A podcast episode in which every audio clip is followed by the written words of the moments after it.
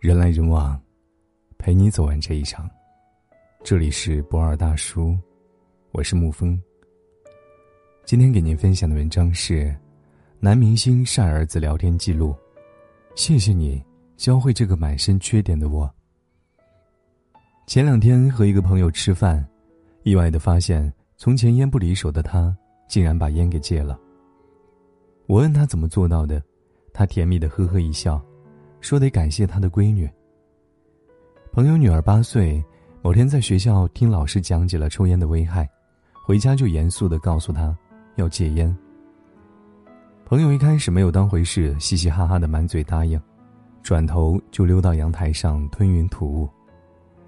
没有想到女儿因为他这个举动气得眼睛都红了，哽咽着说：“你总让我不要吃垃圾食品，不要晚睡，说对身体不好。”怎么你自己的坏习惯就是改不了呢？朋友哑然意识到自己的确做了一个坏榜样，并且出尔反尔，伤了女儿的心。他连忙向女儿认错，并下定决心开始戒烟。虽然过程很痛苦，但是他还是坚持了下来。朋友的话让我很感慨，我们总说，父母是孩子的第一任老师。其实，孩子又何尝不是父母的老师呢？明星张亮曾在微博上晒了一张和儿子天天的聊天截图，并配文：“有时候，孩子会成为父母的老师。”那时，张亮忙于工作，很久没有回家看望父母。天天于是对他说：“你们好好和你家长说说话吧，每个人平均能活七十五岁，珍惜吧。”这谆谆告诫的语气，谁能想到是出自一个当时才九岁的孩子之口？张亮立刻对儿子的话表示赞同，在“嗯”后面打了三个感叹号。接着说：“我们都要好好陪陪奶奶，让她每天都开心，好不好？”于是父子俩开始商量给奶奶买什么礼物。天天继续像个小大人一般的，给自己建议。孩子的细心懂事，时常会令大人汗颜。在父母事无巨细的养育着他们的时候，他们也在旁观着父母的生活，发现父母身上的不足，就认真的指出来。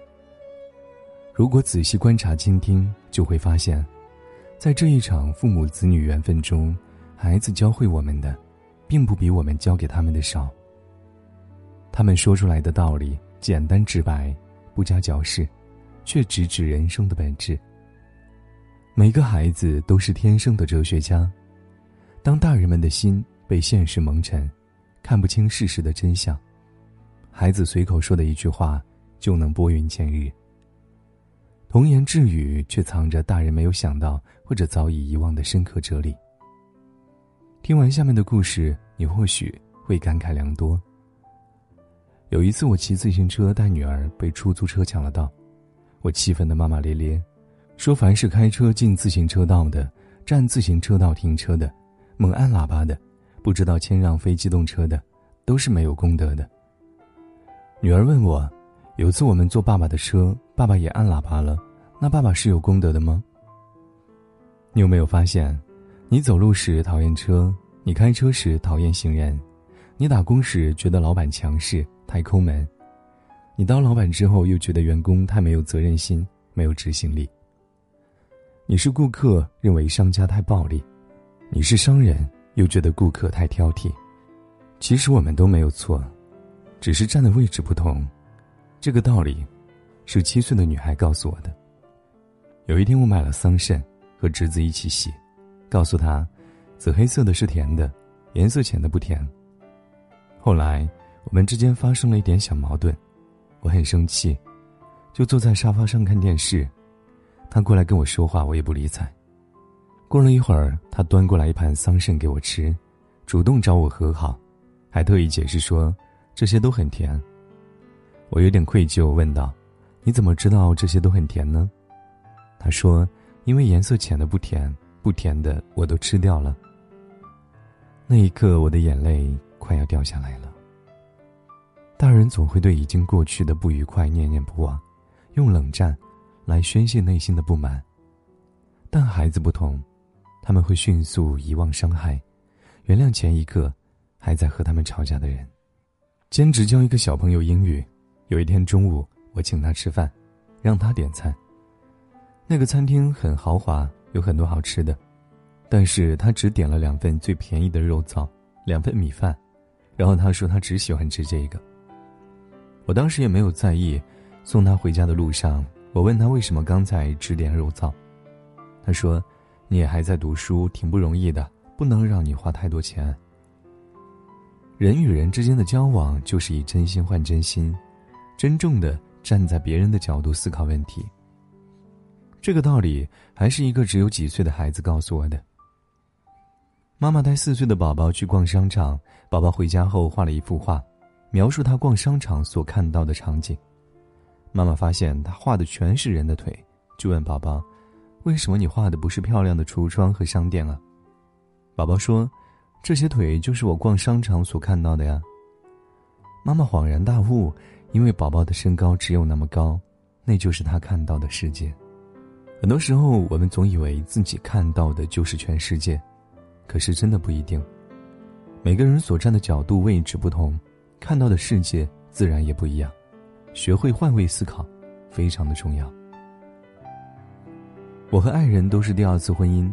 当我们要去面对他和前妻生的两个孩子，我相当忐忑，因为大家都知道，后妈太难当的。可是我自己十岁的女儿跑来告诉我：“妈妈，你人那么好，他们一定会喜欢你的。哥哥姐姐如果不喜欢你，是因为你的角色，不是因为你这个人。”大人有时当局者迷，总会觉得自己不够好，才会让人不喜欢。可是很有可能，他们讨厌的不是你这个人。而是你这个角色，你只是刚好充当这个角色而已。有一次，我女儿考试只考了九十多分，于是我有点愤怒地问她：“为什么没有考到一百分拿第一呢？”她默默地和我说：“妈妈，你在公司业绩拿过第一吗？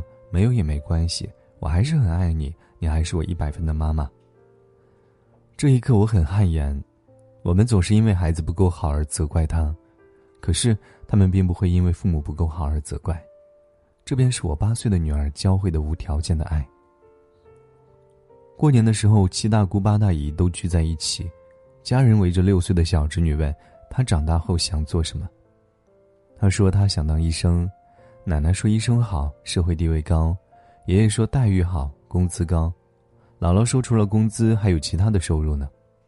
家人们都喜笑颜开的说小姑娘长大后会有出息。大哥听后问侄女为什么想当医生。小侄女皱着头说：“不是说医生可以治病救人吗？”大人眼中只有利益，而小孩的眼中往往可以看到最简单的东西。两年前，我和几个朋友去湖大篮球场打篮球，某教育培训机构带着一群小朋友在篮球场做游戏，小朋友跑来跑去的。我在救一个球的时候，不小心把一个女孩撞倒了，我赶紧把她扶起来。她老师。赶紧跑过来和我们理论，态度很不好，又是骂不长眼，又是提出带她上医院做检查。结果，那个小女孩用幼稚的童声开枪了：“黄老师，我没事，不要怪叔叔他们。篮球场本来就是用来打篮球的，我们在这里做游戏，是我们不好。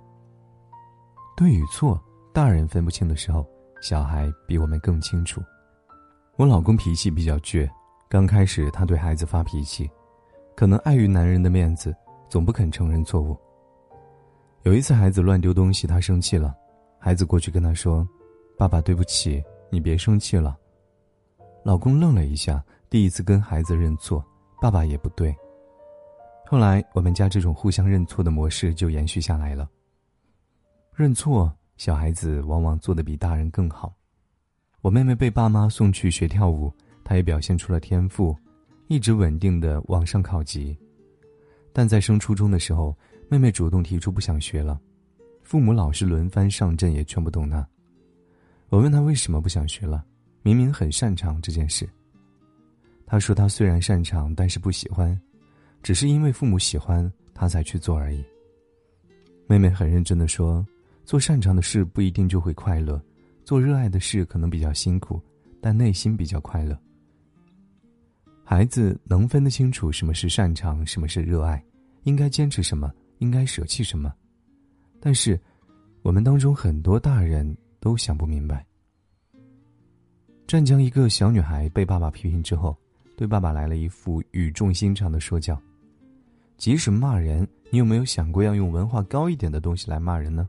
我现在小学还没读完，你已经读过小学、初中、大学，你还不会用好的句子、名句来骂人吗？不会用古诗来骂人吗？有理有据，有条不紊，真的让人无法反驳。”一天晚上，我带着四岁半的女儿出门遛弯，看到杏花开了。女儿开心的说：“妈妈，你看这花是粉色的，姥姥最喜欢这种花了。她看到了肯定很高兴。”我随口说：“是吗？”女儿有点生气了，说道：“对啊，你怎么都不知道你妈妈喜欢什么呢？你是爱妈妈的。”大人眼中的爱很复杂，而小孩子眼中的爱很简单。除此之外，孩子的一言一行还教会我们很多东西。儿童平衡车比赛现场，前面一个小朋友不慎摔倒，后面的孩子没有趁机超越，而是伸手将小伙伴拉了起来。这个男孩捡到一个钱包，就趴在车的引擎盖上写作业，原地等了失主半个多小时。景区贴出请小朋友监督家长别乱丢垃圾，丢垃圾的现象才好了很多。孩子的真诚纯粹就像一面镜子，映照出我们的麻木世俗的脸。让我们记起自己也曾经是个孩子，也曾经用赤诚的心去面对这个世界。其实每个孩子都是我们的老师，他教给我们一件最重要的事：爱，不掺杂质的、无条件的爱。我曾经看到这样一段母亲和孩子之间的对话，孩子说：“如果我眼睛瞎了，你会怎么办？”母亲说：“我会带你到最好的医院治疗。”孩子说：“谢谢你。”好妈妈，母亲问道：“那如果我瞎了呢？”孩子说：“那就把我的眼睛换给你。”孩子对父母的爱是不计代价的，他们不需要经过任何权衡，就能给出一个震撼人心的答案。无论父母条件如何，有多少缺点，他们都会耐心的包容，并始终如一的爱着父母。最后，用马伊琍曾经说过的一句话来结尾吧。每一个孩子都是天使，他们在天上看到你的问题，下来帮你的。好了，今天的文章就给您分享到这儿。如果你喜欢的话，可以在文字下方点上一个赞，或者将其分享到朋友圈。我是沐风，晚安，亲爱的朋友们。还有些忘不掉的，你说那就记得吧。不放下，许是最好的方向。曾经给过的牵挂，你说还依然牵挂，只不过已不需要回答。来回争吵过多少啊？反复试探了多久？你说何必浪费最宝贵的年华？有些缘分是注定的，怎么努力也没办法。小树发过芽，也未必能开花。可是你还记得吗？那年盛夏。那个傻瓜说的傻话，陪着你回家，陪着你长大，每天都记得打电话。可是你还记得吗？那道晚霞，最后一次送你回家，我没有讲话，因为怕眼泪落下。还有些记得吧，不放下，也许是最好的方向。曾经给我的牵挂，你说还依然牵挂，只不过已不需要回答。来回争吵过多少啊？反复试探了多久了？你说何必浪费最宝贵的年华有些缘分是注定的怎么努力也没办法小树发过芽也未必能开花。可是你还记得吗？那年盛夏那个傻瓜说的傻话，陪着你回家，陪着你长大，每天都记得打电话。可是你还记得吗？那道晚霞，最后一次送你回家，我没有讲话，因为怕眼泪落下。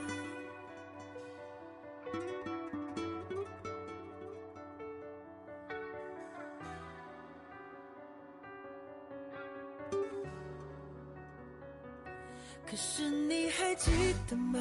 那年盛夏，那个傻瓜说的傻话，陪着你回家，陪着你长大，每天都记得打电话。可是你还记得吗？那道晚霞，最后一次送你回家，我没有讲话，因为怕眼泪落下。我没有讲话，因为怕眼泪落下。